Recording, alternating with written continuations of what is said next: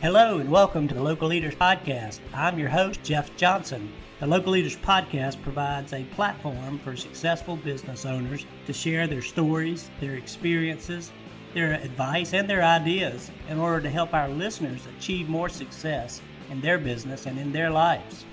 Get ready, another great show is coming up.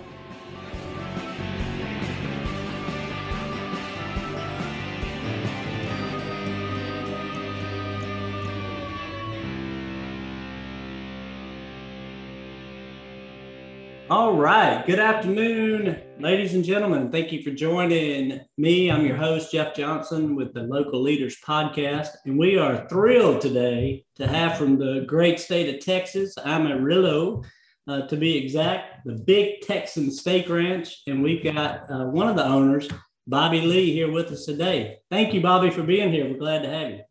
Jeff, thank you so much. And I'm excited about being on and getting to visit with you. And appreciate you thinking of the great steak of Texas with the Big Texan Steak Ranch. Yes, sir. Right there on uh, on 66, right?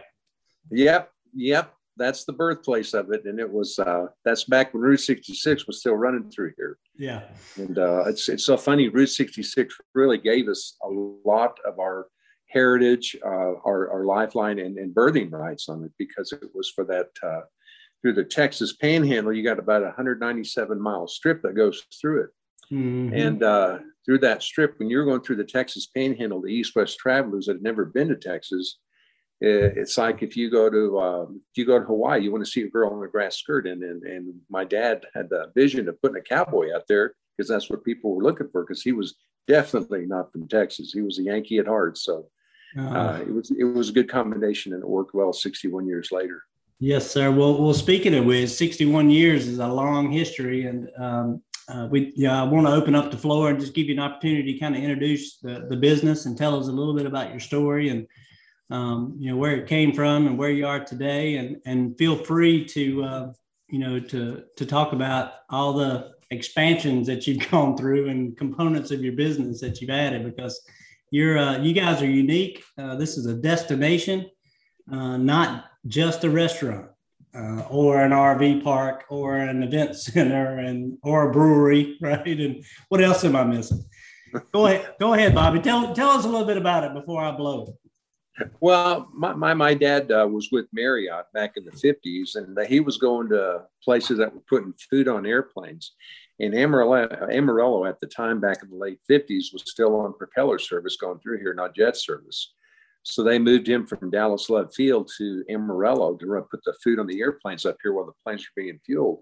Then jet service came in, and uh, he got stuck in the middle of nowhere with a couple kids in tow, and kind of liking the area, kind of intrigued by it. And uh, he liked the Western flair because, like I said, he was from the Midwest. He was not a Texan by any means, and uh, he liked seeing the, the, real cowboys that were here because at the time we had a huge uh, stockyard. It was one of the biggest working stockyards in America. And my dad would ask around town, where where where do people go to eat with the cowboys? Where's the big steakhouse? And people would look at him like, oh, you know, we're we're upscale. We're like little Dallas type thing. And they they really shunned the, the their heritage of, of the Western motif. They weren't proud of it like my dad wanted it to be. Mm-hmm. So he put in a little place on Route 66. It was a Western style steakhouse. It really truly wasn't true cowboyish or anything else that had a Western flair to it.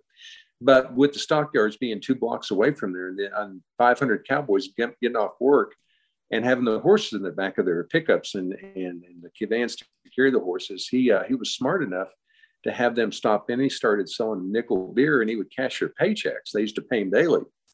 And uh, the personality of these big cowboys was was just so intriguing to him, and it was also intriguing to the other tourists that were stopping in there. And uh, as the it developed over the year, he he started realizing that he had a show inside a inside his restaurant when these cowboys got off work. So he put a big table right in front of the grill in, in the dining room, and he let these cowboys sit there and do whatever they wanted to do and brag about the, who's got the biggest muscle, who could drink a beer the quickest, who could eat the most calf fries. And it, it, was, it was part of the, the persona that, would, that was started. And he was smart enough to sit back and let these guys do the show for him. And the more they bragged, the more uh, uh, their paycheck was, the more nickel beer he would sell them. And, and uh, it got to the point that it was it was becoming a regular big feature on Route 66 coming through here. That the people coming through the Texas Panhandle through that strip, this is where the Cowboys are at, and it started building from there. And he just continued to sit back and watch them and let them do that. In fact, our our big uh, Mickey Mouse of the Big Texan, which is a free 72 ounce steak challenge, was put together, and it came from these Cowboys that were at this table because they were amazed at at who could eat the most, who could who, who could do the most. And my dad said, "Look, next Friday I got 12 seats here, and I'm gonna everybody put up five dollars for one of the seats, and whoever eats the most one pound steaks, I'm gonna bring out one pound steak over an hour. I'm gonna declare him champion, and they get to keep the money that's in the hat." So he had 12 eaters fight for those positions, and he started bringing out one pound steaks, and it was buzzed all over Amarillo and, and the highway that this contest was going on. And one cowboy ate a couple steaks real quick, and he said, "Well, I want, I want one of them baked potatoes and bring me one of them shrimp cocktails." And he looked at the other guys; he was showing off. And he said, "Bring me a salad and some bread." And he just kept eating, eating. At the end of the contest, he had done four and a half one-pound steaks, which is 72 ounces. Eaten a baked potato shrimp cocktail, roll butter, and a tossed salad. My dad said, "From this day forward, anybody that can eat this meal gets it for free." And in December of 1960, the contest started and 61 years later, it's the same rules, uh, same percentage of people that win, one out of every six men, one out of every two women. But that's that's where the big Texan came from. That's where it got the persona it has, and that's what the, the magic of the place is. Is that it's not about what we think of ourselves of Texas.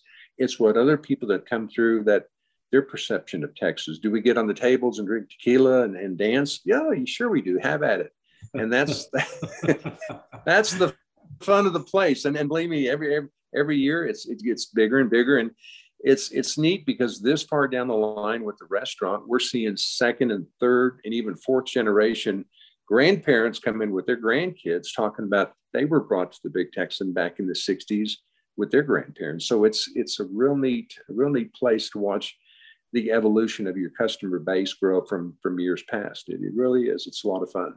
Well, it, it sounds it sounds amazing, and you know, just from looking at your website, which is very well done, um, and talking with you, you know, a couple times uh, ahead of time here, it's it's a place I would love to visit. I have never never been to Amarillo, um, but if I'm in Texas again, anywhere near uh, you guys, I'm definitely coming to to check it out. And, and, I was just thinking while you were talking, I'm thinking big, big, big because it's Texas, right? How big is the restaurant itself? I mean, it looks huge from what I can see. We can seat uh, about 600 people in there at a time. Goodness gracious. We'll feed about uh, anywhere between 1,500 to 1,800 a shift. So we do about 3,000 people a day average over there. It's uh, it just depends on on how how far we're willing to stretch the boundary for people to sit. Yeah.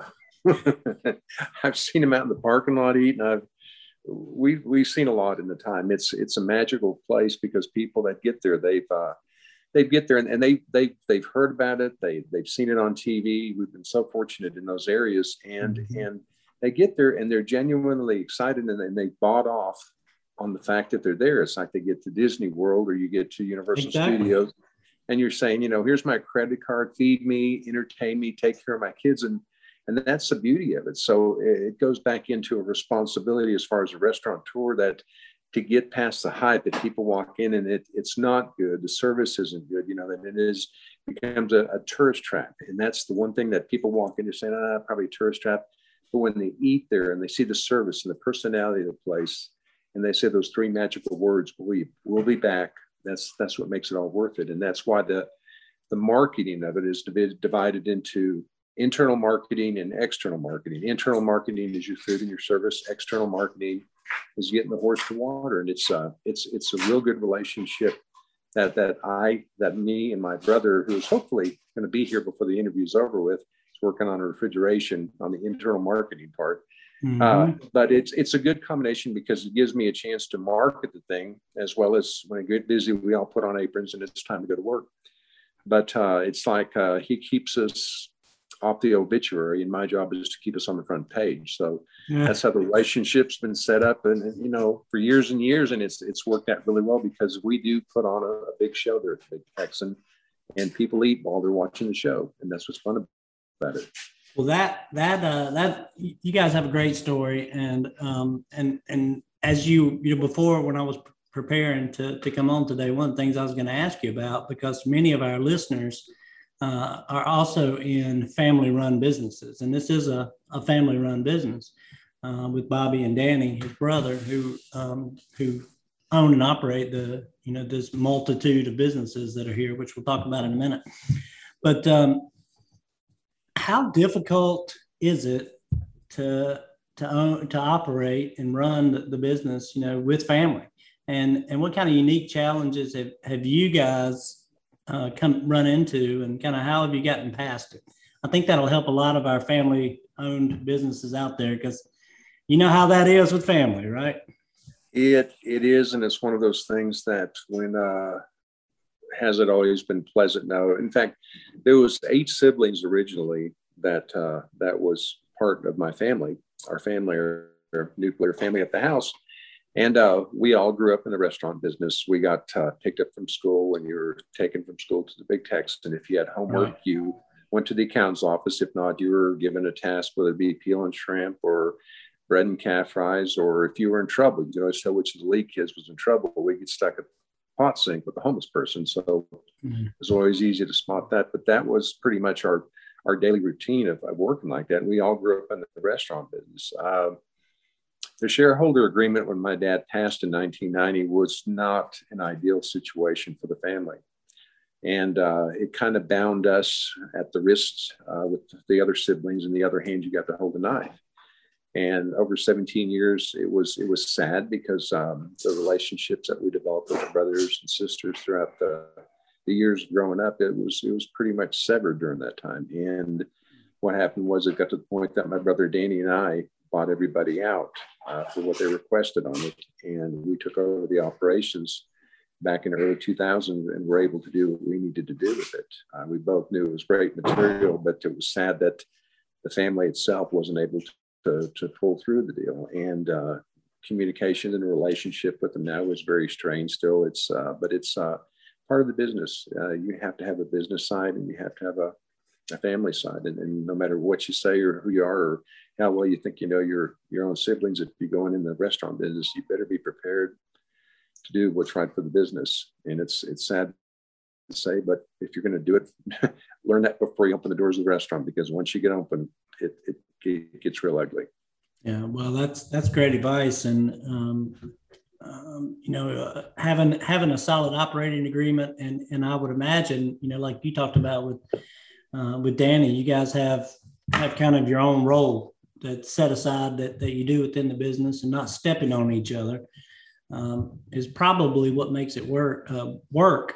And you know, I think that's great advice for any family-run business, whether it's a husband-wife team, which we have a number of restaurateurs uh, that we've that we've talked to, uh, as well as that I work with regularly that that struggle with the you know similar issues. So, uh, congratulations on on you know what you guys have done. Sorry to hear that some of the other family um, issues are were there, and that um, that they're no longer part of that of the business, but uh, the business is rocking and rolling. And, you know, I, I can't help but uh, be amazed every time I, I, I, look at it, look at the website and I see all the different businesses within the business. So just to kind of say it one more time, not only is this a restaurant, but this is a brewery. Um, you've got an RV um, facility that's part of the part of the operation. You've got a motel um, you've got an event center, and I can't remember if I miss. Am I missing anything? well, there's a lot of little spin-off businesses, but it's well, the one nice thing about it is growing up in the business and knowing the business the way we do, we've been able to what works with this. Uh, why would you want to be in the RV business? Well, it's tourist, and the fact that we can lease them a motel or lease them a space for the night for their RV, and then we get the opportunity to pick them up in one of our Longhorn limousines. Oh, yeah. Bring them down to the restaurant, uh, feed them, uh, let them drink whiskey, let them buy buy stuff in the gift shop. It's it's a nice. There's a nice. Everything flows together. Same thing with the hotel. Same thing with the horse hotel. Uh, it's it's all backed up on product knowledge, what we can do, what we can't do, what we want to get into, what we don't want to be in and that's the nice thing about it. Over the years, it's it's one of those things that you're kind of like you get on a ladder and you start looking up and you're grabbing the next ring, and all of a sudden you keep climbing and climbing, and then all of a sudden 10, 20 years later, you stop and you you look down, you go, oh my God, how do, how do we get up here? It's it's one of those things that in in the growth of everything and the hustle bustle of it, you don't realize how you're growing. And uh, problem, one of the problems that we're very conscious of is, is the fact that we are sometimes too much hands-on in uh, in operations, and we see it from that level. And, and it's okay to jump over to an RV park or to a concert venue, but when it's all said and done, it's it's a lot of extra work, and and, and what we do, good or bad, you trade your time for money, and that's that's the trade-off. And it gets to the point, especially when you start hitting your 50s and 60s, that how much more do you want to take on? How much more time do you want to trade for money? And that's that's a question that everybody that is lucky enough to be in that position or blessed enough to be in that position has to consider. Yeah, that that makes perfect sense, and um, it kind of leads me to to thinking about you know most of the time when we're talking to restaurant owners specifically, which you know a lot of our audience uh, is made up of. Um, you know, when they think of growth, it's it's number of units. It's okay, let's add locations or let's franchise, right? But you guys took a took a whole different approach and you know created this um, this destination, you know, as opposed to expanding your footprint, so to speak, uh, into other locations. How did you how did you manage to gain the the operational expertise for these other businesses? I mean, a hotel is um, and an RV park, all of those types of things are, um, you know, are linked, but they're not necessarily a restaurant. So did you did you go out and find other people, or did you learn it yourselves? How did that work? A little a little bit of both, but one thing that it's you is you look for a telescope type feel on, on any of the businesses that you do, any ancillary business that we do will it fit into what we're doing? Will it work? How how much more business can we get? If you want to use the word double dip can we double dip this with the big tax to do this? Mm-hmm. uh, where does it lead the gift shop? How big can we make the gift shop? Uh, how is it staffed? Uh, what's the best person we can get that we can have them buy the merchandise have the style that we want and make it all work so there's a lot of little things that you learn as you're going. And and believe me, there's been some times that we've just crashed and burned. Uh, it's just not one of hmm. those things that everything we've done is, is good. And so many times we'll think we have a great idea because we see it somewhere and then we bring it back and it falls flat on its face or a menu item. You think, oh, this is so good. These people are eating pasta all the time. We need to put pasta on our menu, but it goes back to the basic basics steak, potato, beer, whiskey the Texas experience. So no matter what we think we we've learned, it, it all goes back to will it sell at the Big Texan? And it's not about as, as owners of a restaurant, it's not about what we like.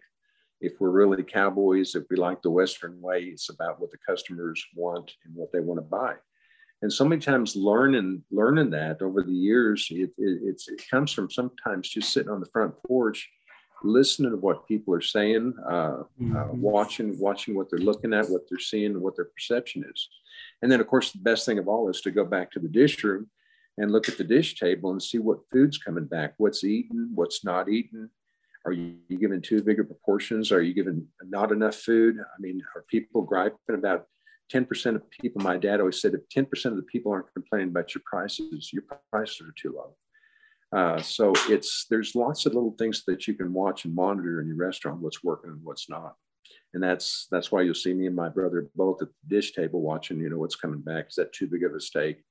Uh, surprisingly that i guess with america and then and then everybody eating so much now and getting heavy like they're talking about it seems like our steaks aren't getting smaller they're getting bigger and bigger you know 40 ounce 50 ounce 60 ounce. Mm-hmm. uh, so the appetite for America is it's growing. Of course, when you come into the big Texan, you, you are, and you know, in the middle of nowhere, but you're at the beef capital of the world. So you want the biggest steak and, the, and the, that you can get your hands on, the coldest beer, and you want to be a Texan while you're there. And that's that that's what's fun about the big Texan. It, it allows that.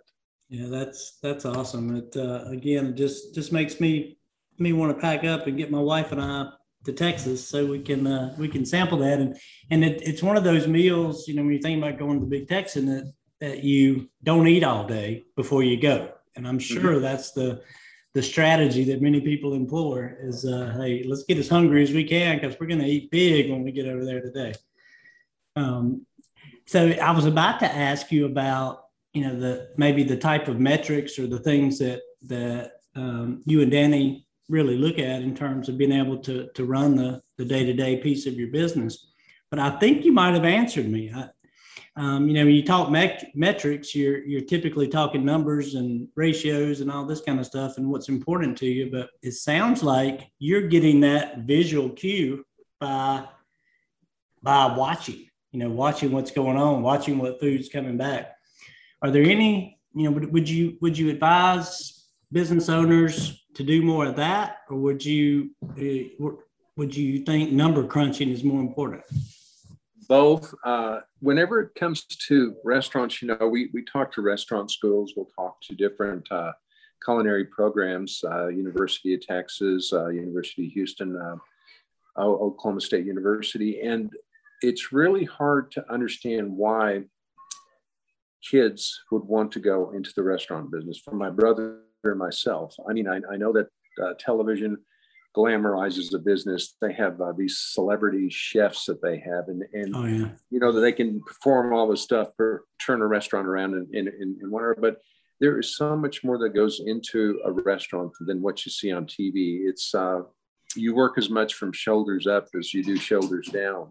Uh, it's and it's about controlling the controllables. You know, the fixed cost are fixed cost. Mm but your meat price, uh, how, how, can we get the food cheaper? And, and it's nice at Big Texan because everything we do is based on projections. We know exactly how many pans of potatoes to have in at any hour of the day. We know how many bus boards on when our managers get vacation, when we do when we can do maintenance. And it's all about based on past business history that you can base that on. My brother has a tremendous uh, ability to hedge meat. Uh, Uh, and we, we're very fortunate we can buy two to 300 boxes of boxed beef at a time. And we have the freezer facility that we can freeze it into where we know exactly when top sirloin is going to be at the lowest price during the year. And we can cut our deals on that. So we're able to do that. And in some cases, especially with the during the COVID time, we were really lucky that Danny was able to buy, you know, the top sirloin, the ribeye, the fillets, the T-bones, the inside rounds when he did, because those prices shot up I mean, to a level that that people were coming to us wanting to buy our meat. I mean, in one week, we if we wouldn't have bought when we did, it was four hundred fifty thousand dollars. And wow. when you're when, when, you're doing eight nine cents on the dollar, ten cents, especially with a heavy steakhouse like that, I mean, every penny counts. It, it really does, and that's that's why you know being able to hedge on meat buying, taking a look, knowing when you schedule your employees stagger in time, it those little things controlling the controllables is is really what, what it's all about the restaurant business. And, and if you don't watch that stuff it, will kill you. Labor is the most unpleasant part about about the restaurant business. It's it's you're satisfied with with hiring people but but you know when when you do the volume we do the the burnout it's it's real apparent. And it seems like anymore 20 years ago it really didn't happen. But now you know, your good servers, I mean, they're fried within two or three years. It used to be you hang on them for 10 years, no matter how much money they're making, if they're walking in here with three or four hundred dollars a night.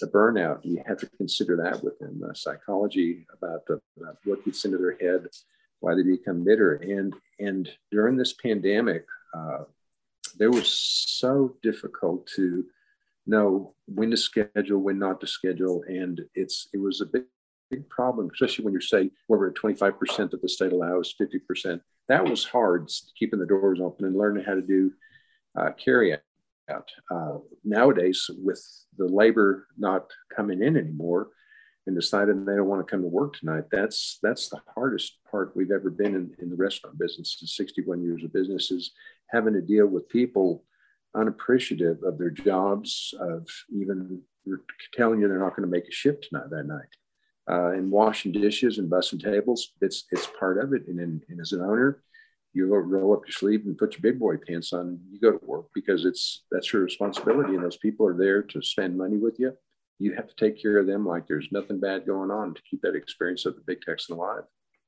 That that is a that, that's a great point. point, and um, every every restaurant owner that I've talked to, um, well, really since COVID, I mean, the, you, you've had you've had just one one thing after another that's hit. First off, it was COVID, you know, and the restrictions. Uh, um, then everyone had to try to find a way to to move to off premises dining and, and get the curbside, the takeout, the delivery, you know, that that maybe was just a very, very small piece of the business before. And now suddenly it's it's 90% of the business, you know, right during the, the first of COVID.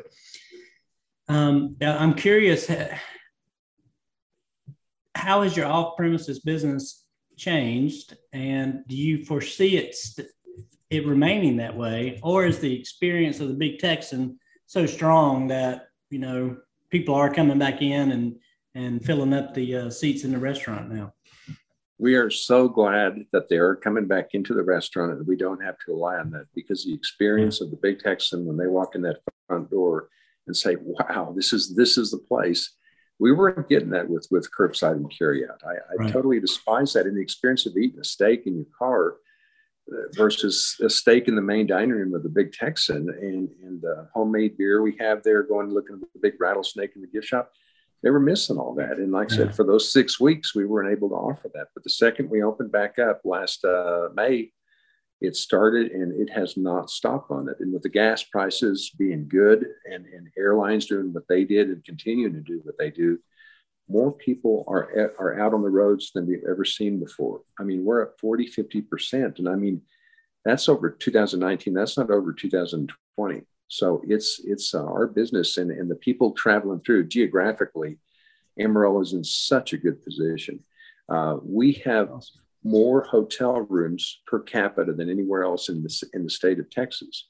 And our occupancy in those rooms is the highest in the state of Texas. So the people are driving through and they're on their way to the big wide open areas, New Mexico, Colorado, Wyoming, and that's why we're seeing we've seen such a huge increase in uh, road business, and it's it's wonderful that people are out right now, and they thank us. Uh, they thank us for being open and, and being normal again, and thank God you guys are still here. So it's it's a compliment. I just wish that we would have more people to be able to take care of them. I mean, whenever you quote a two and a half hour wait, and people have been in the car all day with their kids, I mean, your heart goes out to them, but hopefully, yeah.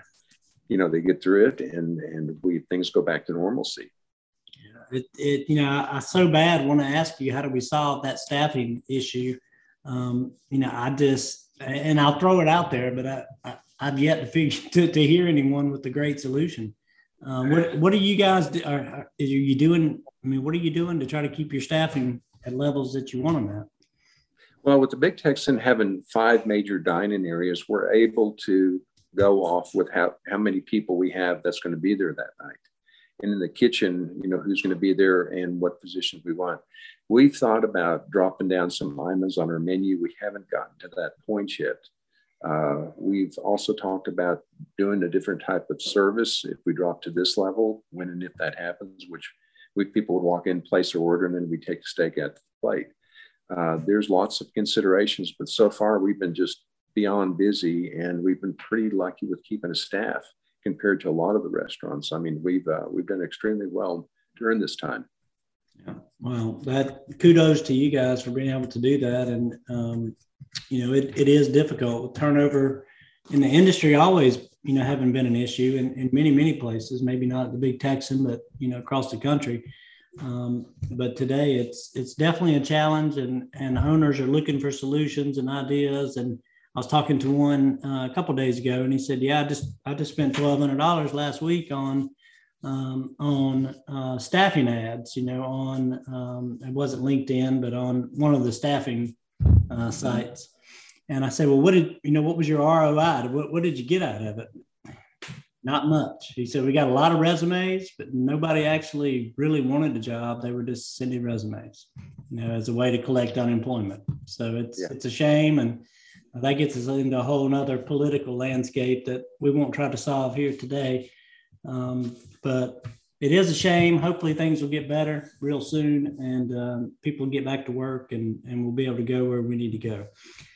Um, so I, we've, we've been on about 35 minutes. Um, again, I want to be respectful for your time, but but I thought I'd ask you just a couple more questions and, and see if we can squeeze a few more nuggets. I've been taking notes while you were talking, and I'm gonna go back and listen and um, and and get some more. But um, from from a challenges standpoint that that you guys have had had to deal with outside of, of COVID and outside of staffing, um, and and maybe I wanted to try to go back to that growth as you moved into to new businesses to you know expand your business overall and and to, to better serve your your clientele.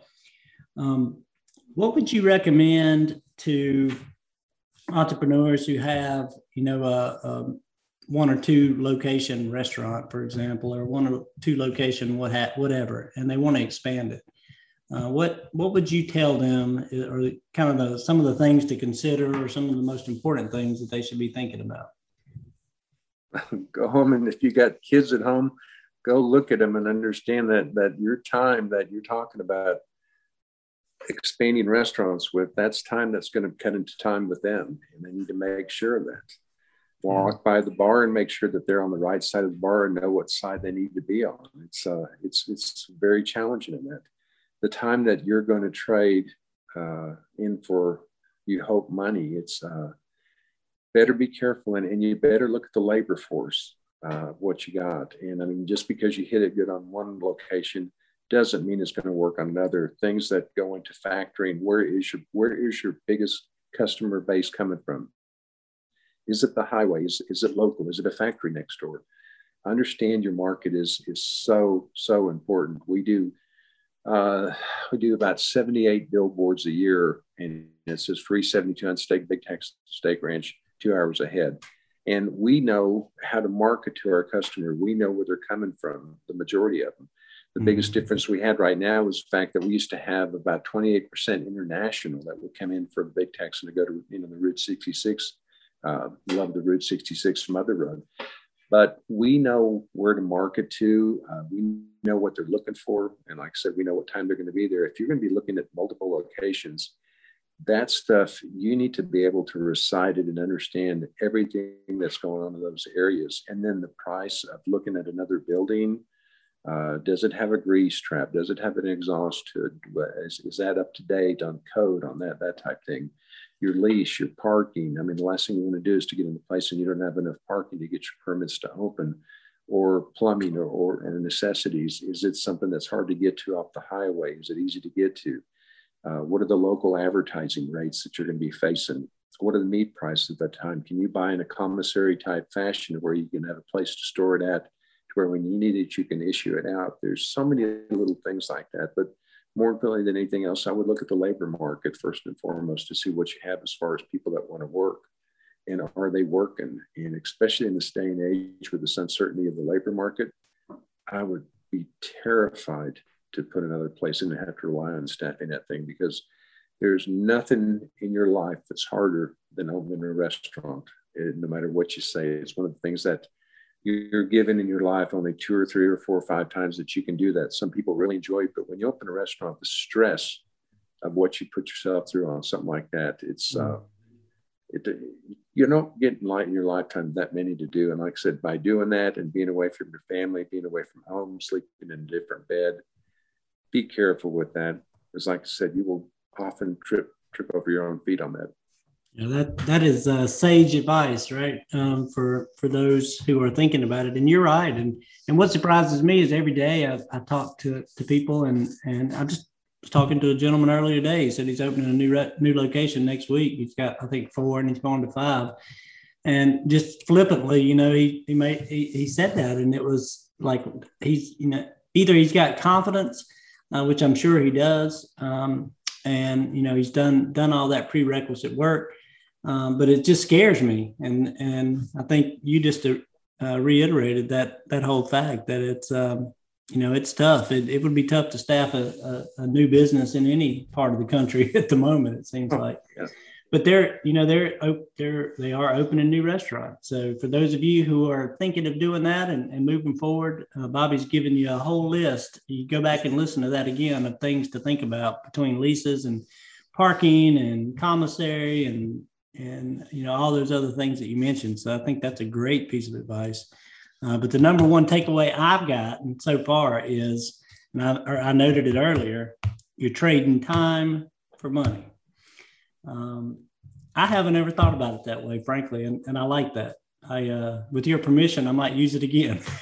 like I said, it just depends on what what their what their view on retirement is. I mean, my brothers and I, you know, there's if you sell if you sell your business, if you're lucky enough to do that before you get too old, you know, you'll have some years. Uh, if not, then your retirement will be being carried out under a white sheet. So it's uh, yeah, it's one of those type decisions you got to make.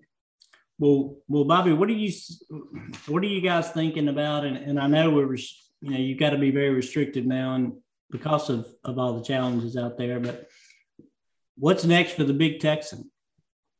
What's next with Big Texan? Great question. I, the one thing that uh, we've gotten into, and all us old people uh, my age, uh, having to deal with social media and uh, dealing with that, we've been real fortunate on our website, bigtexan.com, that uh, we always had a camera on the stage of the steak eaters that was put up back in the 90s.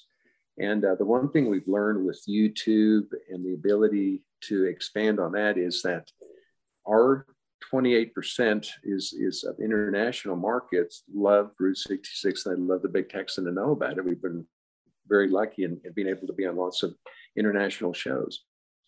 Uh, we call it the live stream. And if you go to bigtexan.com, you go 70 Chance Steak live stream. Oh. And we've expanded that uh, through our through the next generation of the Big Texan. My boys have been able to work with that and develop a way that the whole world can watch people eat the 72 ounce steak now. We even have people that will call us if they can't get a good picture on, the, on that thing or something's off a little bit. They'll call and say, you know, we're wagering. This is a big wager thing at our bar that we, we have you all up on the screen and we we always bet on if they're going to do it or not. It's a big deal at our bar. People come in just for that and they watch, you know, TV all day long at there, the internet and and they bet on who's going to do it or not. Oh my gosh! Yeah, I'd have never so, thought of that, but that sounds awesome. I'd love to see that at our local bar. We we didn't either. I mean, we had no idea about that, but I mean, people sit there for hours, which is much to, to our surprise. People sit there for hours and watch people eat 70 Chinese, watch the dining room on this live shot. So we're developing every day more and more into, into the YouTube that people love to watch this contest internationally and nationally on that. So that seems to be kind of a, a, big thing going right now.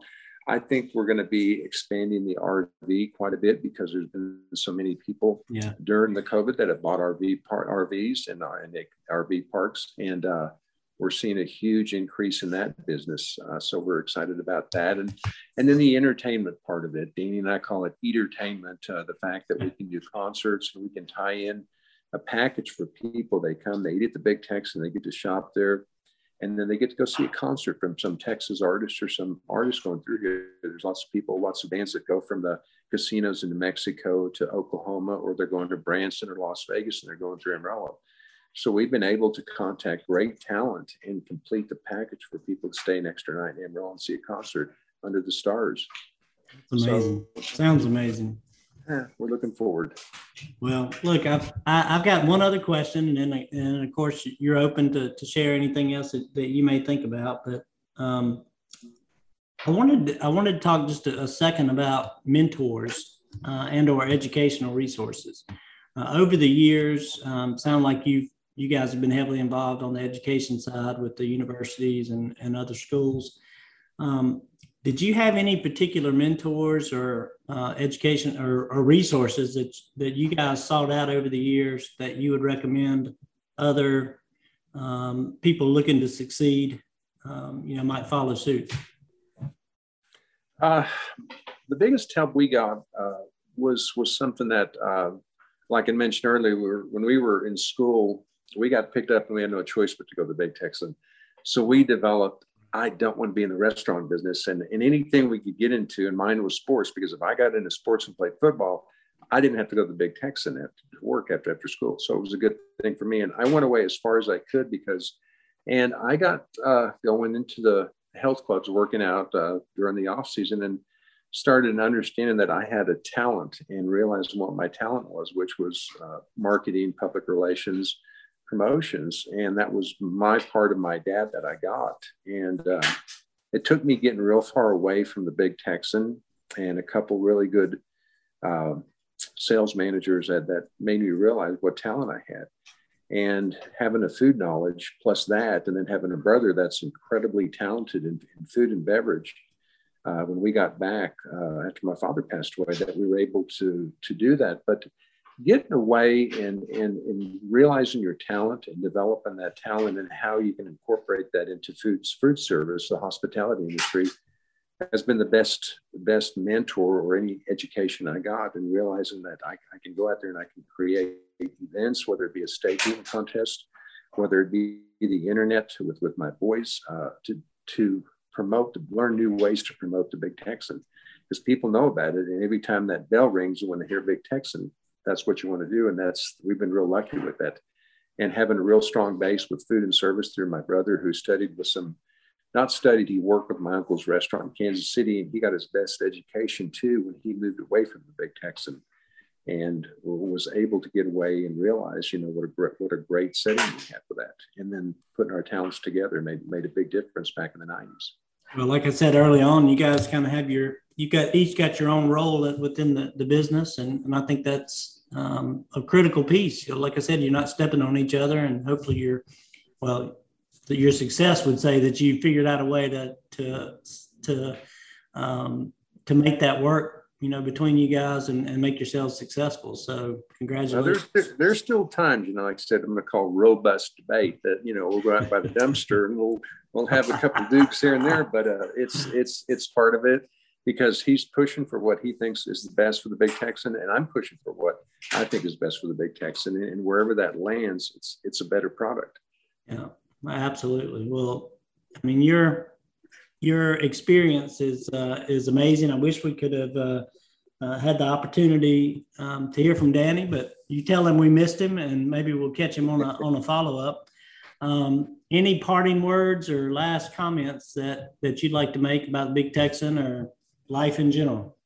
Uh, Jim, no, listen, I, I really appreciate it. I love what you're doing, and, and I like the angle you're taking with it. Uh, I mean, lots of people, no matter who they are, you can learn, and, and learning never stops when, when you're in business. Anytime you think you know it all, then then you need to be out of business, and you will be out of business. So, always keeping your ears and eyes open, and, and seeing new things that excite you, and being able to come back. And uh, the best thing about being an independent restaurant person is is to be able to get an idea and go in there and, and watch it through fruition through fruition. And regardless if it works or it doesn't work, the satisfaction of knowing that you got to have an idea and put it into action, that's a great feeling. That makes it all worthwhile. Yes, sir, it does. And and we are very thankful for you taking time out of your busy schedule to to share your experience and um, and the the school of hard knocks that you've been through to get there. Uh, I know it was it was hard earned, uh, but well deserved success for for you guys at the uh, at the Big Texan, and we're just thankful that, that you were able to come on and share with us. Um, you know, I hope that we'll have another opportunity to to chat at some other some later point, maybe with some follow ups. But uh, we do appreciate you. Uh, thank you so much for being here, and to our listeners, thank you guys for tuning in today um, to hear from Bobby Lee and to um, you know, gain some insight from from his knowledge and experience that he was able to share. We hope you'll tune back in. We are releasing new episodes every Monday and every Wednesday. So we hope you'll tune in again soon and um, get a little more education, learn a little bit more how to be successful uh, and to grow your success in life as well as in business. So I'm Jeff Johnson, your host of the Local Leaders Podcast. And again, thank you, Bobby, and we appreciate it and we wish you all the best. Thank you for joining us for another episode of the Local Leaders Podcast. You can find us at www.jeffzpodcast.com or jeffcjohnson.com. And don't forget to follow us on Instagram, Twitter, Facebook, LinkedIn, and YouTube. Thanks again for listening, and be sure to come back every Monday and Wednesday for our next episode.